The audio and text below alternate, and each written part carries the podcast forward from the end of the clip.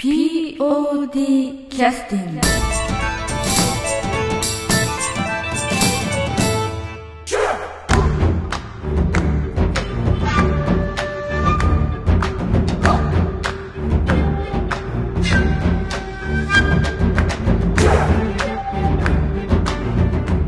劇団 POD ポッドキャスティングを始めさせていただきますこの番組は富山県を拠点としたアマチュア劇団である劇団 POD のポッドキャストです。劇団員や関係者ミュージシャンやアーティスト他の劇団の皆さんに出演いただいたりしてオリジナル制作の劇中音楽を交えていろいろお話をさせていただいている番組です。今回の第309回目は、えー、B 面プロジェクトというですね、えー、劇団 POD の公演で毎回、えー、結構な数ですねご協力いただいております寺山進さんが主催されていらっしゃる、はい、代表していらっしゃる、えー、ビーモンプロジェクトさんの公演の少し告知をさせていただきたいと思っております、えー、今日来ていただいているのはその B 面プロジェクトの第、えー、ボリューム6回目の公演のですね、えー、音楽を制作しております安田三郷君ですはい、よろしくお願いします。はい、よろしくお願いします。それから、えー、B 面プロジェクトの、えー、公演の、えーえー、密かな応援をしていらっしゃる、はい。はい、安田真由美さんです、はい。よろしくお願いします。はい、よろしくお願いします。まあ、寺山さんがいつもあの、私どもの劇団 POD の客演をいただいてるということもありまして、そのお礼お礼も兼ねるというのはちょっとおかしいですが、ぜひともちょっと応援したいと思っております、公演なので、はい、えー、告知していきたいと思ってます。はいとこの公演については、えーえー、と9月の13日土曜日それから9月の14日日曜日に公演があるというふうにお聞きしています、えー、場所がですね富山県民小劇場オルビスというところで、はい、えーと、あれは富山の駅前の、えーと、あれ何でしたっけ？マリエ富山。あマリエ富山です。そうかマリエ富山の、えー、あれ？一番上かな上ですね。あマリエ富山というのはあれショッピングセンターというか、うん、商用施設ですよね。その一番上に、えー、なんて言いますか、演劇の専門のなんか小劇場みたいなのがありまして、そこでまあ公演されるということですね。円形、半円形になってるんですかね、なんか。円形劇場みたいな感じで。ああ、うん、ぜ全体が丸っこい、うん、あははだから芝居見るにはかなり最適な空間なんですよね、あそこはね。まあ、うん。うん、まあ芝居には限らんけど。うん。あ、ライブやったりとか。うん。うん。えー、まあ今回あの、それで、えー、寺山進さんが演出をされる、えー、んですけれども、えっと、この B 面プロジェクトというのはあのひらがなで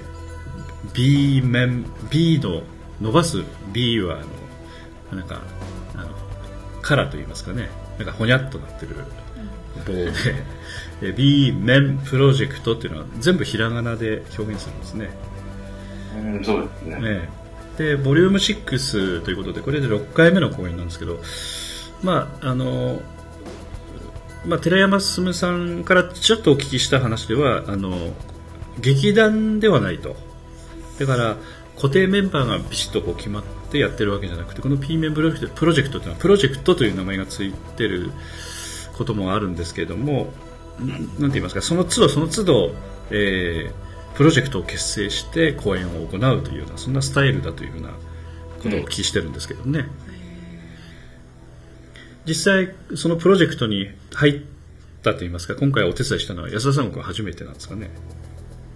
まあもちろん初めてだし、ええ、これだけあの要はお芝居一その公演全部の曲を,、をよそのやつやるのは初めてです。そうなんですか。へえ。赤うん。何曲かだけお願いしますのは今ありましたけど、全編任せられたのは初めてです。あ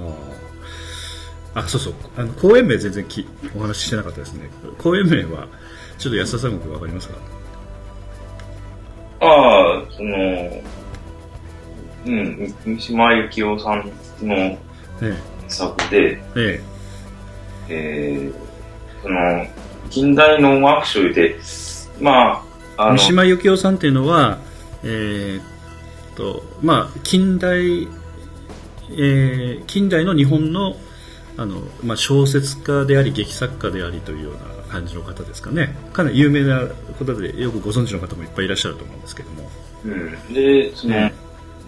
能のお話を、うんうんうん、うん、ちょっと現代の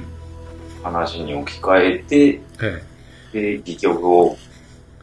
こう書き直したっていうの、近代能楽集っていうのがあるんですよ、三島由紀さんの作品。作に、作品の中にね。はい。あの二つを選んで、はい。今回はやる。はい。まず一つ目は、二つあるんですよね、だからね。そう、二本立てなんです。うん。途中で休憩挟まれるそうです。はい。まあ、あの、えー、っと、まあ、よく学校とかでね、あの、一班、二班、三班ということで、版を作ったりするとかっていうね学校でもありますけどその版という文字と女と書いてこれ繁女という戯曲ですけれども、はい、あのまずこの戯曲をされるということなんですね、はい、で私あの全然勉強不足なんですけど近代能楽集の中のこの繁女というのはあの確か能の方ではあのなんとなくストーリーはあのなんとなく聞いたことがあるんですけどかなり全然違うのかその辺については分かりますか？ああのね、うん、現代の芝居になってるわけですか？うんそうですね、えー、ということは普通にセリフがあってで要するに脳形式になってるとかそういうことではないんですね？じゃないですね。ただあのそのなんて言いますか？元ネタはその元ネタなんだけれども全く違う芝居になってるというそういう感じですかね。そう能のストーリーを現代劇にしてあるうん、で題名は変わらないということなんですね。そうです。繁盛というのは。まあただ、うん、あの、まあ、繁盛の場合は、うん、うん、その結末が、うん、ちょっと違いますね。あ、そうなんだ。オリジナルと。は、まあ、あんまはっきり言えない。ええ言えない。まあ、知らない方はね、楽しみにして見に行っていただく形でね、うん、考えていただければいいですし、最後うん。まあ、あの、脳といってもね、あんまり当然ご覧になる方も少ないでしょうし、まあ、ウィキペディアとかね、あのウェブとかで調べていただくとなんとなくどんな話なのかなというふうには分かると思うんですけど、えっと一般二班の班に女と書いて班女というものですね。で、えっとあともう一つは、えっとこれは「よろぼし」というんですかね。そうですね。あの弱いという強弱の弱に、えー、仏法とかね法則の法ですね。それから死というのは、えー師匠の師とかですかね。あの奉仕というふうにあのお坊さんのこと奉仕って言いますよね。よろぼしですからこれ弱の奉仕と書いてよろぼしということなんですけどこれも当然あのお能があってそれをげ、まあ、現代劇にしたというこれも同じパターンですよね。その戯曲集に入ってる。そうですね。はい。えーと、近代能楽書に入ってるということででこれもやっぱり現代劇になっているということでしょうか？そうですね。ええ。うんこれについてもなんとなくあのストーリー的にはあのまあまあまあまあなんとなくわかるんですけどこれもだいぶ変わってる感じなんですかね？うんそうですね。うん。なんかこう三島由紀夫さんというあの作家自体の作風というのはあの、まあ、あの詳しい方も世の中にいっぱいいらっしゃるので私ごときが語るのはおかしい話なんですけども、まあ、感覚的な感じからするとこうなんかきらびやかな感じみたいなイメージがあったりとかなんていうかあの、えー、ちょっとなんか寂しい感じがあったりとかですね。あるいはちょっとなんて言いますかあのエネルギッシュな感じがあったりとかなんかいろんなイメージがあると思うんですけどそういうなんか三島由紀夫さんの作風っていうかそんなものもかなり入ってる感じなんでしょうかね。どうでしょう？いや、うん、もちろんその例えば「金閣寺」というね有名なものがあったりとかまあいろいろドラマになったりとかもしてるものもあるでしょうしね。当然本もお読みになった方も多いと思いますけど。うん。うん。まああんまりでもあんまり言いづらいんですけどまああの、うんえっ、ー、と、まあ、例えば、その、まあ、あんまりちょっと詳しくは言えませんけど、うんうんうん。いや、要するにネタバレになるからということで。うん。その、えっ、ー、と、これ戦後、10、だから昭和の35年ぐらいの時代設定の話だと思うんに置き換えてあると思うんですけど、はいはいはい。ではその、えっと、登場人物の、その、えー、すごいこう、焼き付いてる記憶みたいなのがあって、はいはい。その、で、その、こう、空襲体験をこう小さい時に、えー、昭和35年のまあ、その方がまあ青年ぐらいだったとしたら、まあ、幼少の頃ということですかね。東京大空襲とか。喋ってる時は二十歳ぐらいでああ。空襲体験したのは5歳ぐらい。ああそういうことですね。昭和20年ですからね。でその、うん、要は辺り一面火の海っていう状況を喋、うん、るシーンがあるんですけど、ははは要はそのまあ、言言ってみれば地獄絵図なんですよね。はいはいはい。もう、もう、あたりの家やら、もう人間がブワーって燃えてるっていう状況。恐ろしい状況なんですけど、はいはいはい、描写の仕方がね、はい、美しいんですわ。はあ。その、三芝節なんですね。うん。はあ。うん。そこ見どころですね。ああ。なるほど、うん、あのまあそのなんか寺山進さんというのは劇団 POD では前回の公演では、えー、っとどういう役されてたんですかね。えー、っと。あの下宿宿の、えー、お父さんのお父さん役です、えー、だちょうどですから戦争が終わってあれも昭和45年ぐらいですからえー、ちょっとだいぶ古い話ですけれどもそこで下宿屋の親父としてあの頑張ってらっしゃった二十歳代の娘さんがいらっしゃるお父さんということでね。そうですね、うん、でその時のなんか雰囲気というのはコミカルな、えー、まあ芝居もコミカルだったのですけどもその以前の公演としてはその、えー、と主人公のなんか関係している家族のまあえー、っとお婿さんといいますかえー、ミラージュという芝居ではね、まあ、それもコミカルな感じの、ちょっと弱々しいお父さんのお話、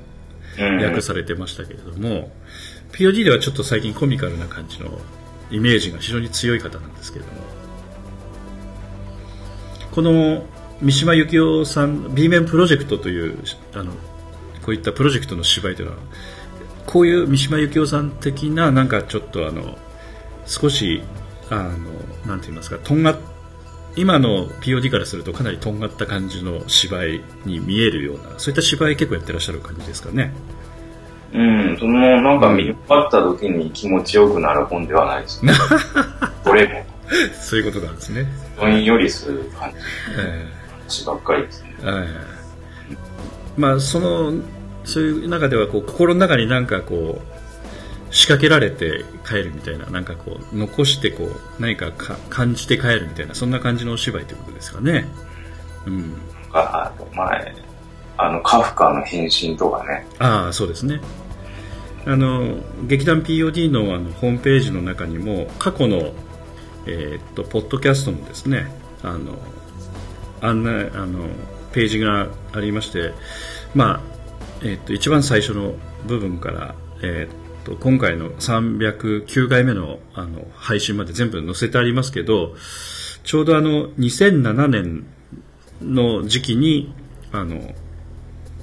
ボリューム2ということで B 面プロジェクターさんのねあのそれ今ほど言われたカフカの変身とか、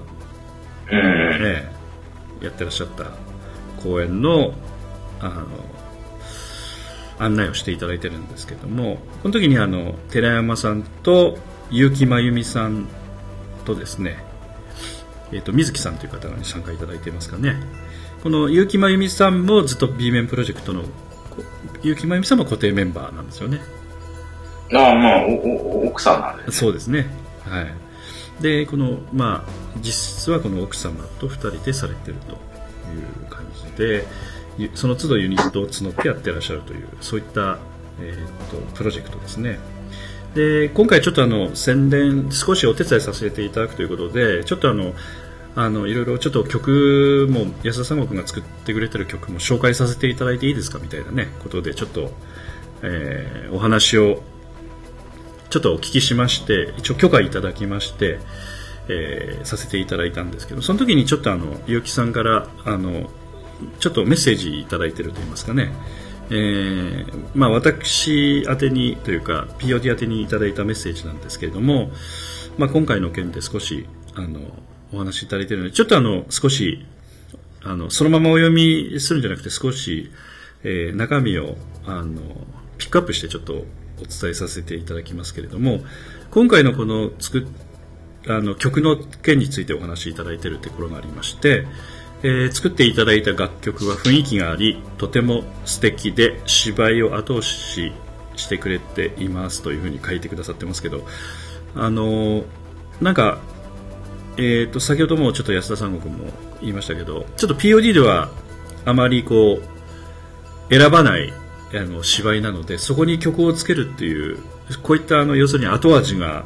ちょっと微妙なあの芝居に曲をつけるっていうのはやっぱ全然違うもんなんですかね？どうなんでしょう？か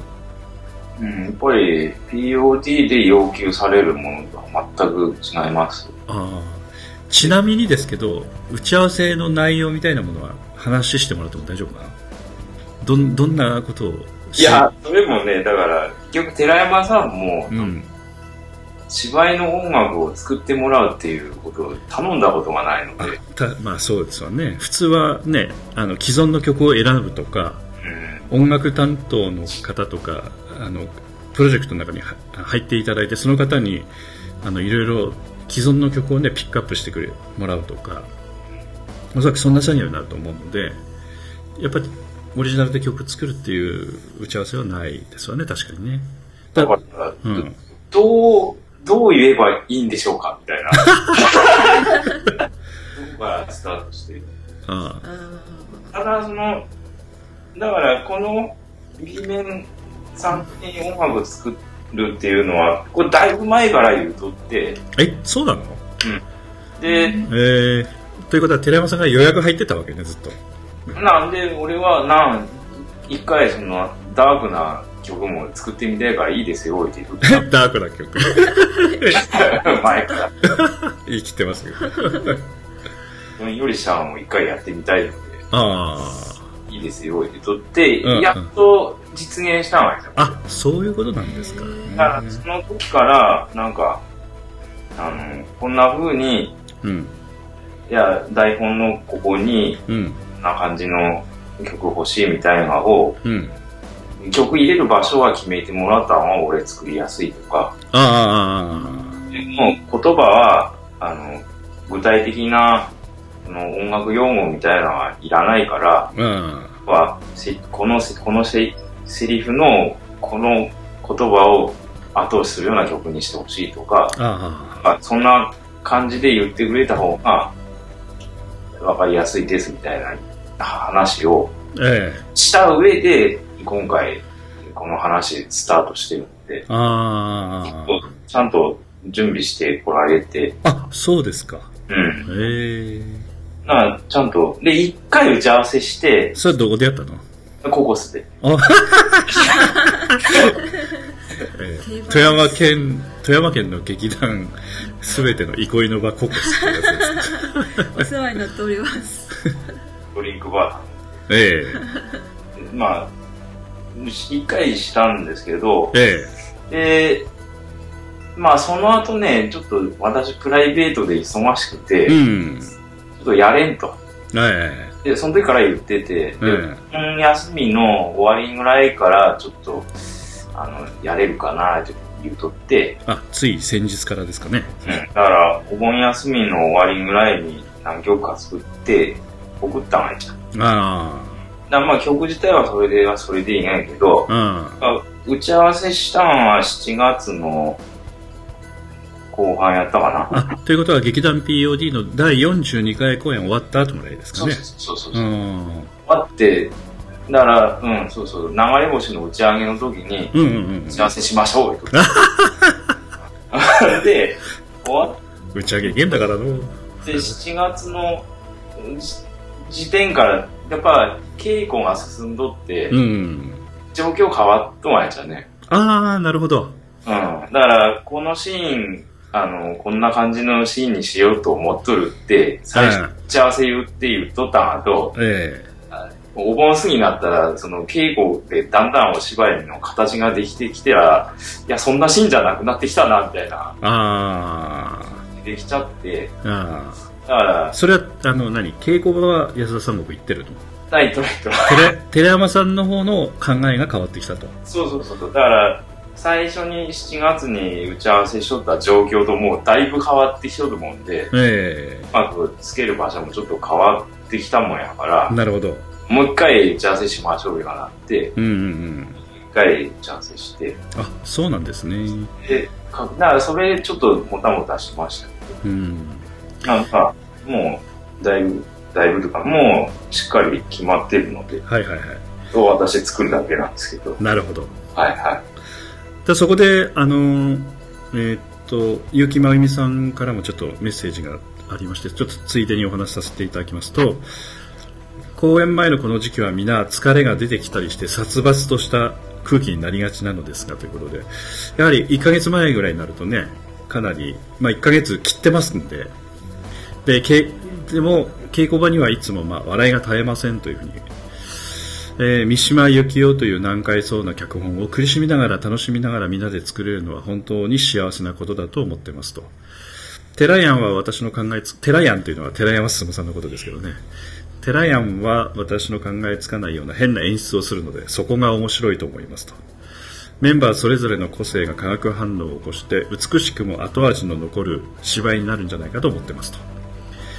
いうことで、あの、まあ、あの、要するにいろんな化学変化を起こしてきてるのと、美しくも後味の残る芝居になるんじゃないかという感じが出てきてるという非常に楽しみな感じのね、コメントもいただいてますけれども。あの、さっき安田三国も言いましたけど、ちょっと美しさもという、この後味というところと二つのことも、結城さんこう明確に言葉として変えてくださってますわね。うん。うん。で、作る曲の方なんですけども実際にこれはまあ現代劇なんですけど安田三国としてはどんなアプローチしようかなみたいな感じなんですかね。あそっか。その前にあの送ってくれた曲安田真由美さんに聞いてもらいましたけどどんな感じでしたか？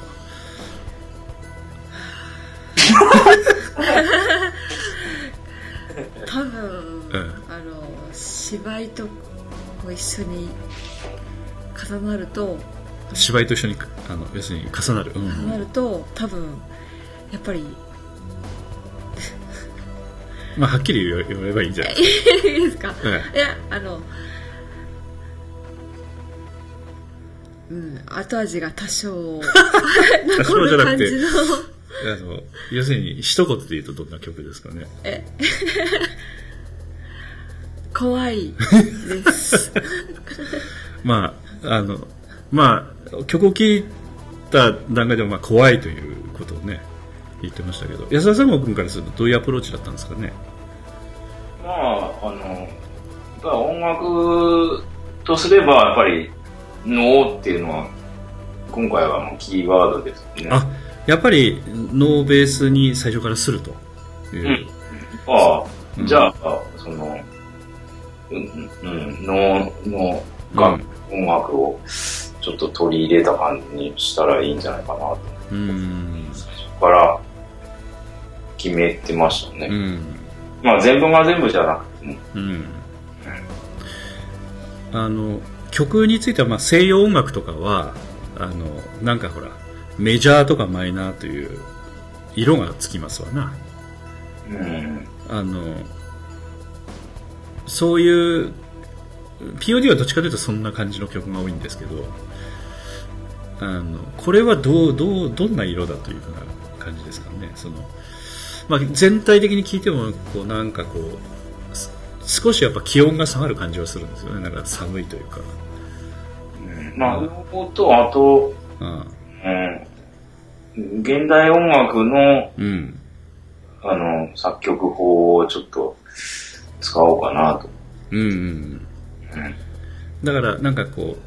ノスタルジックなというか聞き慣れたという感じではないですよね。この音の重なり方とかね、うん、まあ能みたいな感じでまああの伝統音楽みたいなところもあるんですけどかかぶってる曲はなんかこう前もちょっとちらっと坂本龍一さんの曲とかでもなんかそういう曲があるみたいなこと言ってましたけど全く違う感じの音が入ってたりとかするとかね腸が合わないのに合わせてるみたいな感じが、まあそれはそのうちらがもうその西洋音楽理論に耳が慣れてるので、ずれてるって思うんだけど、うん、うん、それ以外のまあまあその日本の伝統音楽に関してもそうですけど、ええ、あのそういう理論でやってるのでは全くないので。ああ。うん。だから、うちらが、その、その日頃聞いてるね。慣れてるから、ずっと言って思うので。うん。うん、そうではないんですよ、あ、今回の安田三国が作った曲はということですね。うん。ということで、ちょっとあの、えー、まあ、せっかくですので、一応、あの、ゲあの B 面プロジェクトさんの方からも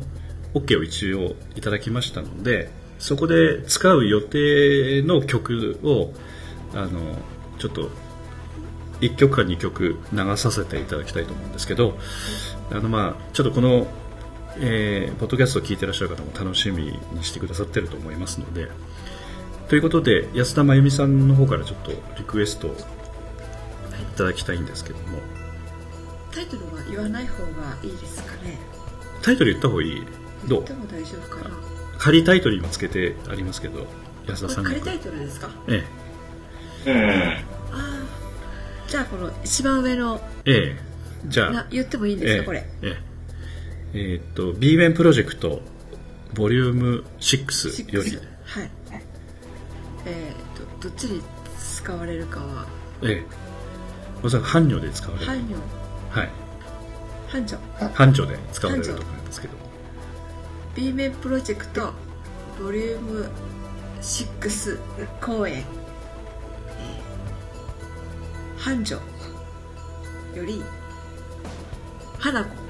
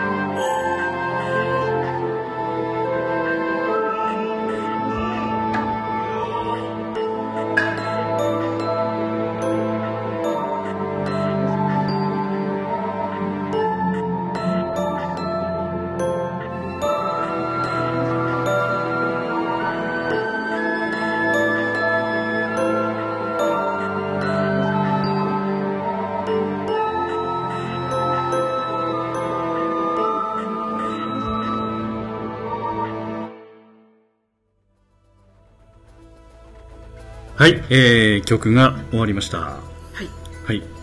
これはなぜ選ばれたんですか？これは、うん、あのよく聞くといろんな音が重なってて、あのベースの曲があって後ろで流れてる、って言ってもいいですか、あの縦笛か横笛の音が、縦笛は入ってないと思います横笛、横笛の 音が、なんか違うところへ行こう行こうとしてるというか、はあ。なんかよすけ行っちゃうみたいな。よすけなんかこうちょっとこうなんていうんですかね。違う世界に行ってしまいそうな感じでちょっと怖いです。そうですか。安田三国はこれはえー、っと曲一つの曲があってそこに能の音を入れてるっていうそんな感じの曲ですかね。うんうんそうですね。うん。能のテイストもちょっとええー、という感じですね。あの実際馴染ませるというようなことっていうのはなんか配配慮しているのか単にこうかぶせてるだけなのかその辺についてはどう？なのまあやっぱりまあどうか別に理屈あるわけじゃないから、うん、感覚的に馴染みそうなタイミングで、うん、馴染みそうなものを入れてるという。センスとしか言いようがない、うん、まあその笛外れてるようなのはもうもちろん意図的ですけど、うん。でもああいう使い方するのよね、あのまあ映画で聞いたなと思う記憶があるのが黒澤明監督の「ラン」という映画で竹光徹さんでしたっけ、えー、作曲家のですね。確か、えー、能の音をあの、まあ、横笛とかも入れてらっしゃったと思うんですけれどもオーケストラとそういった音を混ぜてらっしゃったんですけど、まあ、それになんとなく雰囲気が少し似てる感じもしましたね。ですから私にとってはなんかちょっとちょっと馴染みがあるというか、うん、そんな感じもありましたけどあの脳というのはどっか録音してきたわけでもないでしょうからどどういうふうに手に入れたのかなと思う。モーロやっぱり本格的な音だったのであれはどうしたの？ええうんピーって入れなのかもしれないけど、うん、あの、サンプリング音源で、探してたんだけど、えー、ああったんだけど、うんうん、なんかね、こう、プラグインとかで自分が使い、そんな脳の音って。えー、ちょっとちちなみに、安田まるみさんがなんかアプリでそういうの持ってるというふうに聞きましたけどね。そうだ。あ、あれですか？ええ。ーあれは本当にちょっとちょっと楽しむ程度の。ちなみにちょっと鳴らしてもらっていいですか、あはい。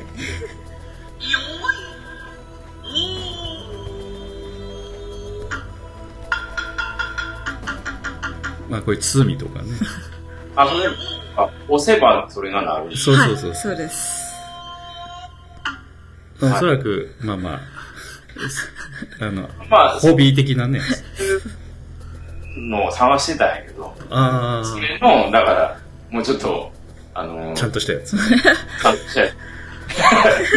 あんまりなくて、で、結局ね、うん、あのー、で、ああ、あのー、何？が、ええ、あを、で、要は、いうことなんです。なるほど。となると、あの、えー、カットしなくちゃいけない話。そうそうそう。えー、ということで、あの、今安田さん君から制作秘話をいくつかお聞きしたんですけども、ちょっとあんまり放送できる内容でもなかったのでね。はい。残念ですね。えー、ということなんですけど、やはりあの、なんて言いますか、あの、まあ、アメリカ人が作ったソフトではなかなか表現しづらいものもあったということですかね。簡単に言うと。うん、なんか、ええアメリカンには分からんと。そのもうちょっとその、ええ、何？音音源をの使い方があんまりよく分かってなくてね。ああ、まあ、使い方の、なんていうか、ものもっていうことですかね。今ロジックですかそれは。音源。ロジック用のやつですか。それとも、えー、っと GarageBand という、まあ、アップルの Mac の中に入ってる Mac で使えるあのソフトの話だと思うんですけど GarageBand の音源ですか。それとも、えー、ロジロジックの音源ですか。なんというかその何？そういう音源を再生したり、うん、っていうかこう強さとか設定して鳴らすプレイヤーみたいなものがあった。でそれをがそのロジックに対応しようかどうかとかそういうあそういうことなんだねなんかねあんまりあんまりよく分かってなくて。ああまあ確かに今までやってないことですしね、うん、じゃああのせっかくですのでもう一曲安田真由美さんの方からですね、ちょっと紹介をいただきたいと思うんですけども、えー、もう一曲だけ。安田さんから結構あの何曲もあ今回何曲作る予定なの？えー、っとね。まだできてないのもあるおそらくあると思うんですけど。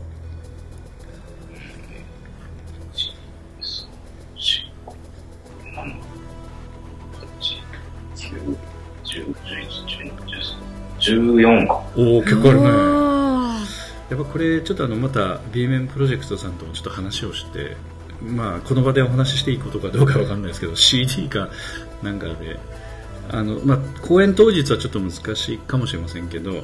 後で欲しいという方いらっしゃったらねまたお分けしてもいいかもしれないですね。うん。結構あるねそしたら。今半分ぐらいできてるのそしたら。そうそうそうああかなりギリギリやね。発売酔いで寝とる場合でなかったよ。ということで今日寺山進さんと雪まゆみさんにはちょっとね反省のメールが飛んでましたけれども 安田三国から。制作二日酔いで遅れてましたみたいな感じでね、えー、じゃあ安田真由美さんの方から曲紹介お願いします、はい、これこれにします。あ、はい、お願いします。B 面プロジェクトボリューム6公演。はい。どっちですかね。でこれ能能の舞1と書いてありますけどこれはどっちのどこで使われる曲かな？ああ夜星の方あ夜星の方。はい、はい、ということでその夜星でを使う予定だということですけども、えー、これは能舞。能の舞と書いて能舞というんですかね、うん、の能舞うん。ということで、能舞1仮タイトルですね。はい。じゃあ、今からかけさせていただきます。はい、はい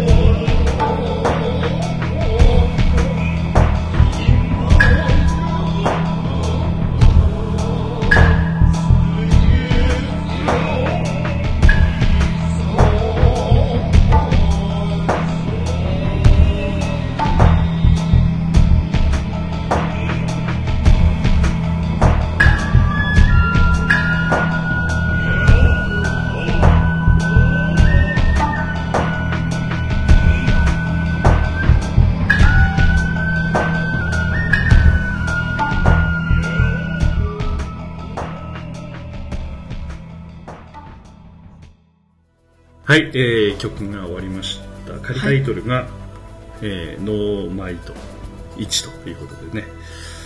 あのまあえー、っと能の舞台は、まあ、最初のところからそうなんですけど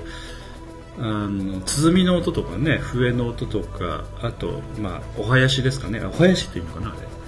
れ「よーよー」とかっていうやつはあれはまあ大体そのまあ3つのパターンなんですけどもそれにものすごい低音がぐーっと入ってますよね。おそらくこれ、まあ、ポッドキャストの音源なんでそんなにいい音で配信できてるかどうか分かりませんけれどもちょっといいスピーカーとかちょっといいヘッドホンとかで聞いていただくとおそらく感じられると思うんですけどもドーズーンとこう低音が入ってるんですけれどもあれはなぜ入れてあるの？うんなくても脳は脳はですわね。ただでもオリジナルの脳はあんな点は入らないですよね。でその後あのちょっとあの心臓の鼓動みたいなドラムがバスドラが入ってくるみたいなね。かっこいいですね、うん、あれやっぱねなんか怖いですこれはね、うん、よろぼしでは、うん、実際にちょっとこうセリフを長台詞のシーンも僕ちょっと本当に能じゃないけども、能風な感じでセリフの言い回しもそんな感じにしてちょっとこう踊るというかその動きをつけてすり足っぽく動くところがあるちょっと能風な感じのシーンがいくつかあって、え。ー、その中の一つ楽しみ、えー、結構面白そうですね。それをバックに、スキップをこう、言いながらちょっとこう舞う。あそこにあ、まあ、そんな感じの効果も考えて作られとるということですね。だから、今っぽさと、その能の感じと、えー、混じっとるの曲が欲しいっ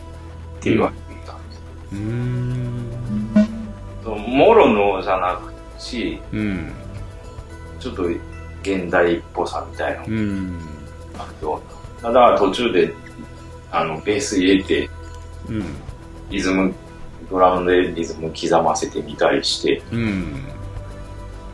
やってみたんですけど。この2つはもうこれで OK いただいてる曲ですかね。え一応。うん。じゃあもう稽古で使っていただいてる、うんうん。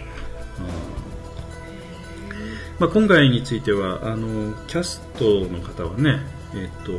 ちょっと今読み上げますけれどもちょっと私の読み方が間違ってる方いらっしゃるかもしれないので申し訳ないんですが、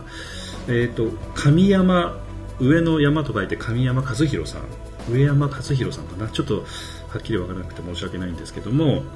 えっとまあ、この方それから全部で1234567名の方が参加される予定で、えー、坂本信義さんこれはあの劇団スバルの方だね、うん、それから寺山。ひらがなで寺山とかこれはおそらく寺山進さんのことじゃないかと思いますけども。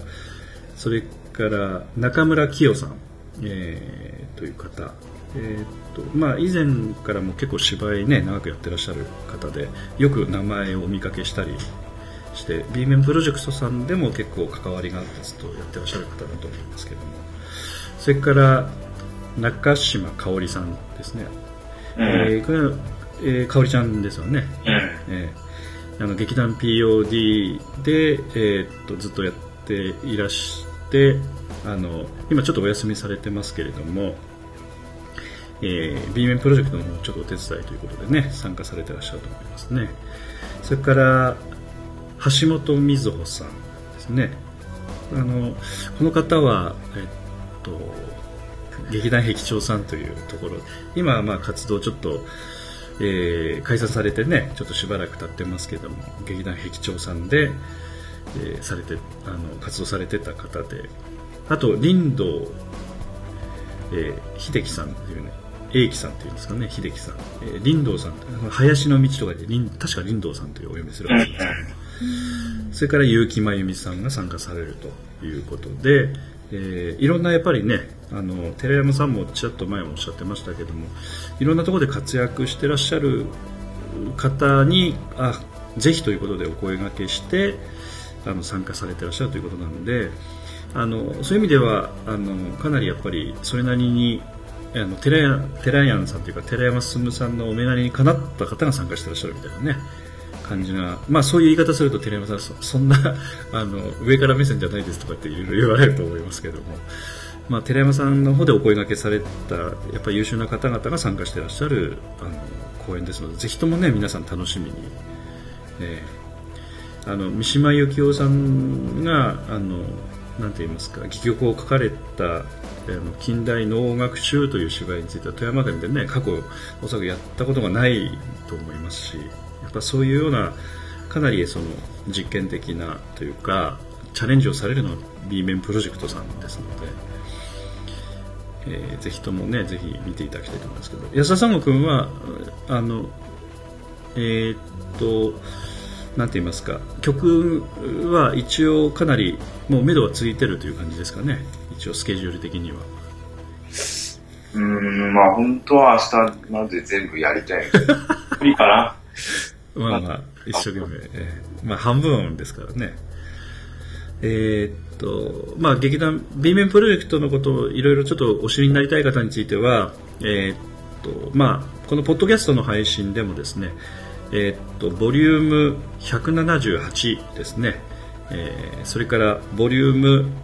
え、180のところで、えー、寺山進さんと結城真由美さんが、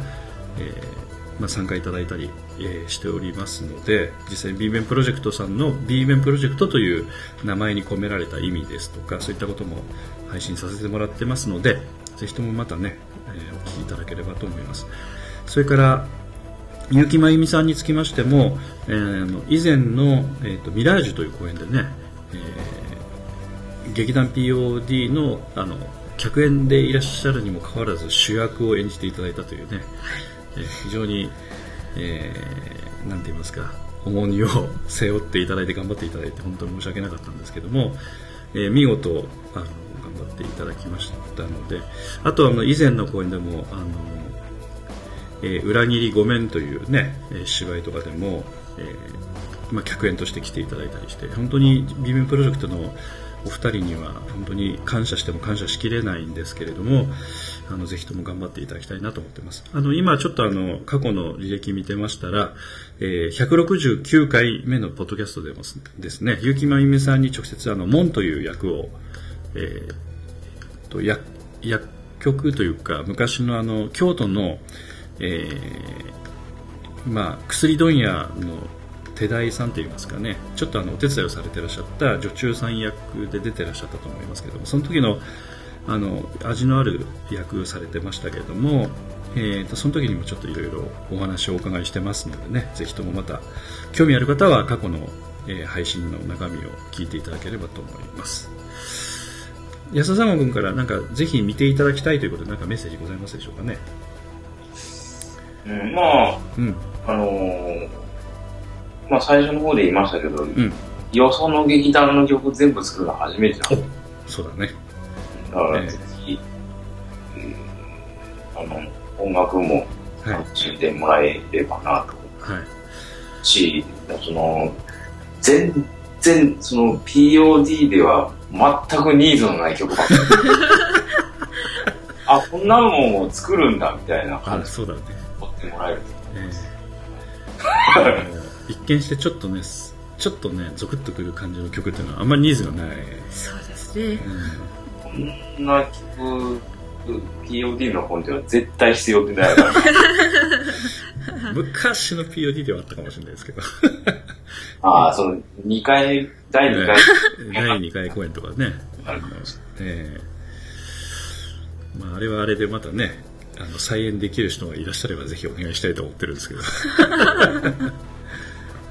じゃあぜひともねまた、えあと曲に関しては矢沢真由美さんの方から何かありますかね？あの芝居に関しては全然ちょっとやっぱり予備知識もないので。そうですね、うん、曲を聴いた感じではあのどんな芝居だと想像していくって感じでしょうかね？お邪魔させていただくそうですね、うん、きっと見終わった後は、心に残りますね。そうですか、はい、考えさせられるという。そうですね、うん、まあ、チラシにもなんか書いてありましたよね。あら。ええ。人はどこから来てどこへ行くと、はい、っていうような言葉もね書いてありました書いてありましたから、はい、きっとこう考えさせられるお芝居じゃないかなと思います、はい、じゃあ改めてちょっと、えー、公演の情報を、えー、申し上げます。はい。えー、B 面プロジェクトボリューム6公演より、えー、繁盛それからよろぼしというね、えー、繁盛は一般二班の班に女。それからよろぼしは弱い奉仕と書いて、えー、よろぼし。この、えー、2本立てが一つの作品になってますということで作は三島由紀夫さんの近代能楽集よりということで演出は寺山進さんです、えー、公演日時は9月の13日の土曜日19時開演。9月の14日、えー、日曜日、えー、14時開演ということで2回公演ですね、はい、ぜひともどちらかの公演ぜひねご覧いただければと思います。会場は開演の30分前です、えー、土曜日は18時30分が会場ですね。それから日曜日は13時30分が会場ということで、えー、その頃にまあ早めにちょっとね会場行っていただきまして、えー、チケット何を購入いただく方は購入いただいて早めに席を取っていただくという感じで全席自由だと思いますので、それから、えー、公演場所は富山県民小劇場オルビスというところで、えー、富山駅前の富山駅の駅前のマリエ富山、はい、富山駅を出て左側出たらすぐ左側ですね、はい、左側にあります。ですので、えーまあ、駐車場もあるんですけれどもちょっと有料の駐車場になると思いますのでで、ね,、きましたら、まああのまあ、電車とかでね来ていただいても結構ですし、まああのえー、富山地鉄鉄地鉄ですとか JR ですとかそれからえー、路面電車とかね全てが富山駅にあの集まってますのでねそうですね。何かそういった交通あの公共の交通機関を使ってぜひともね行っていただければと思います、えー、チケットはですね、えー、前売りが一般800円、えー、それから高校生以下が400円、えー、当日は200円アップになりまして一般が1000円。それから、えー、高校生以下が、えー、500円ということとあと未就学、えー、時。未就学時の方は無料ということでね、はい。ただ未就学児の方はね分かる芝居なのかどうなのかっていう感じはちょっとしないでもないですけども、まあ、期間はちょっとどうかな R15 地点ぐらいじゃないかな、うん、ただあの高校生でも三島由紀夫文学はねやっぱりちょっとやっぱり中学生でも読んでるあの少しねやっぱりそういうの好きな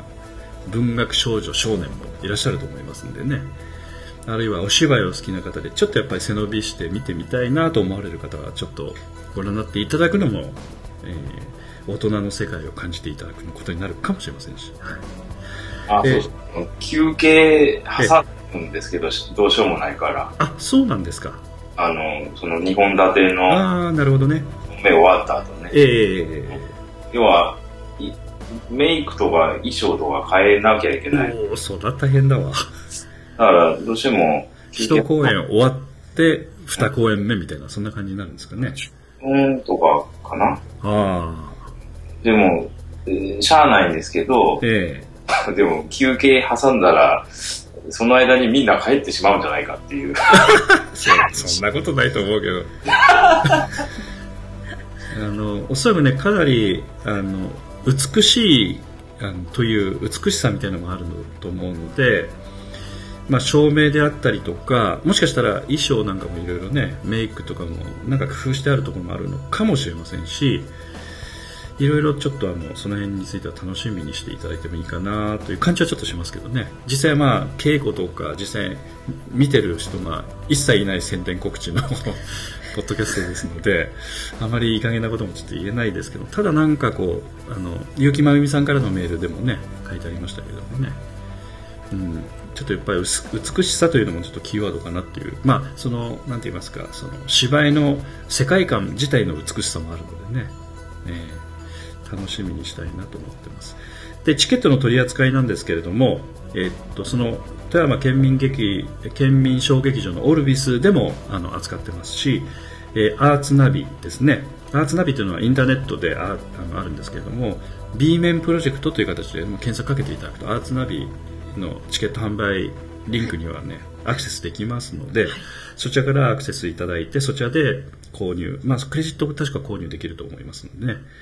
えー、なかなかちょっと足を運べないわという方はそちらで購入いただいても結構です。あとあの、富山県民会館、富山県教育文化会館、新川文化ホール、高岡文化ホール、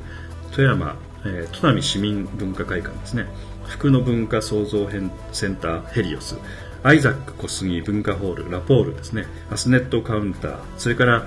えー、オーバードホールですね、それから黒部、黒部市国際文化ホール、コラーレ、えこういったところでも発売しておりますのでお近くの、えところがいらっしゃる方はそれそちらの方で購入いただいても結構です。あとお問い合わせにつきましては、えー、B 面プロジェクトさんのですね、えー、と電話番号でこれはこちらの携帯番号になりますけど寺山さん宛ての、えー、携帯番号を、えー、告知しておきますと090-7087-4742もう一度言います。090-7087 4742寺山様の方までですね。お問い合わせがあればご連絡いただければと思います。ということで、えー、今回は、えー、B 面プロジェクトボリューム6公演ということで、えー、告知をさせていただきました。えー、あとなんか安田さん告知みたいなのがありますか？どうですかね？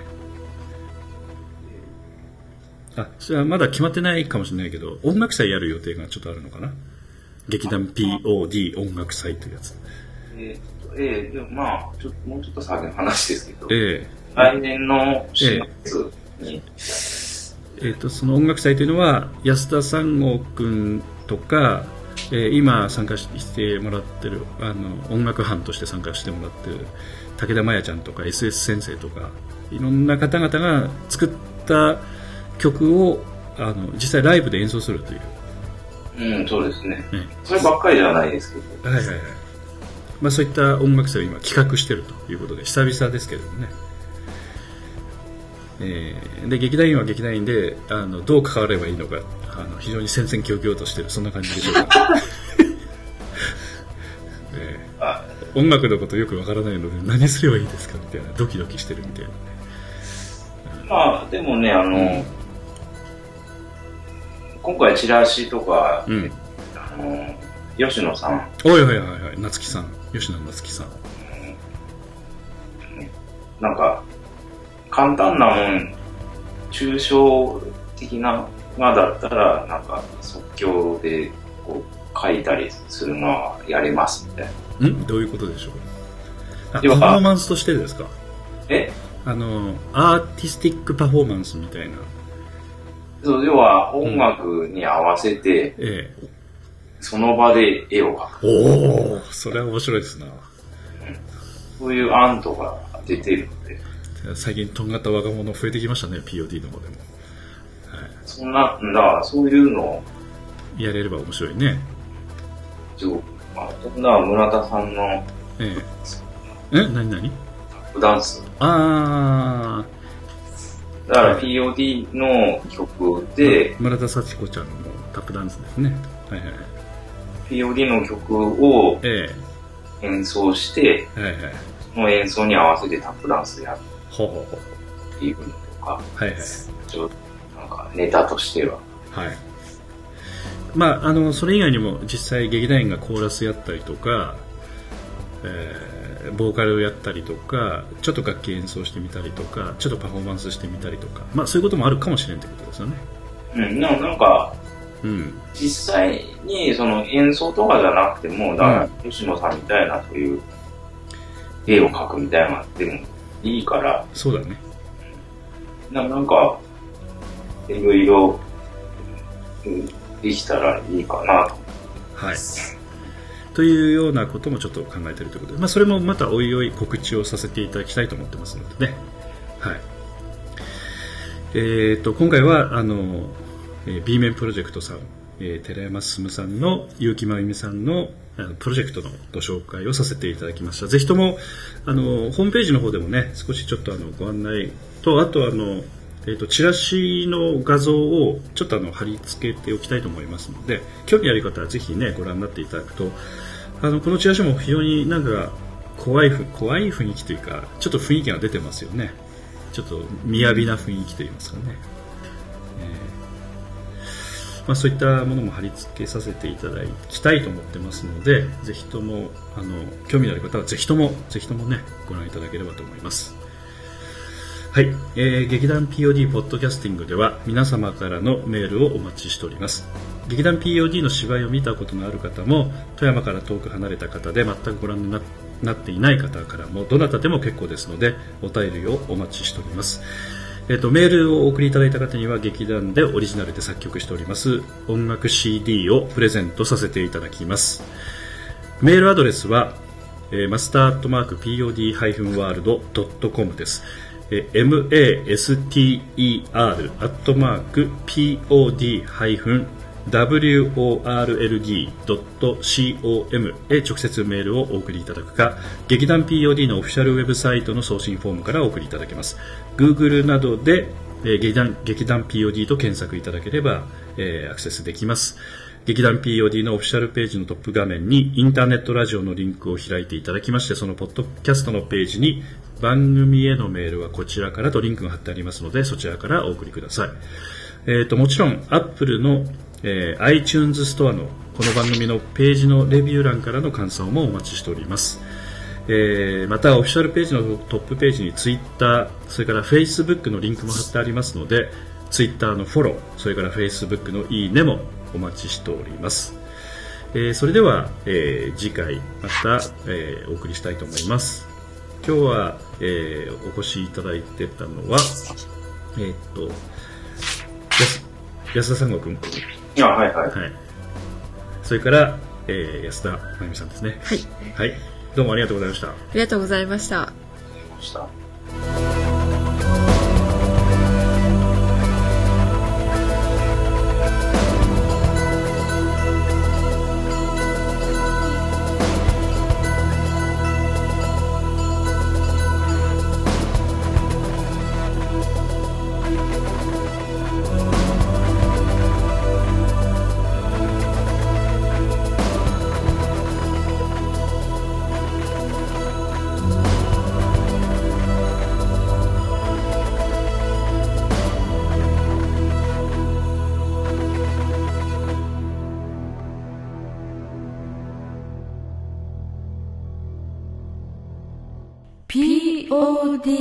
グ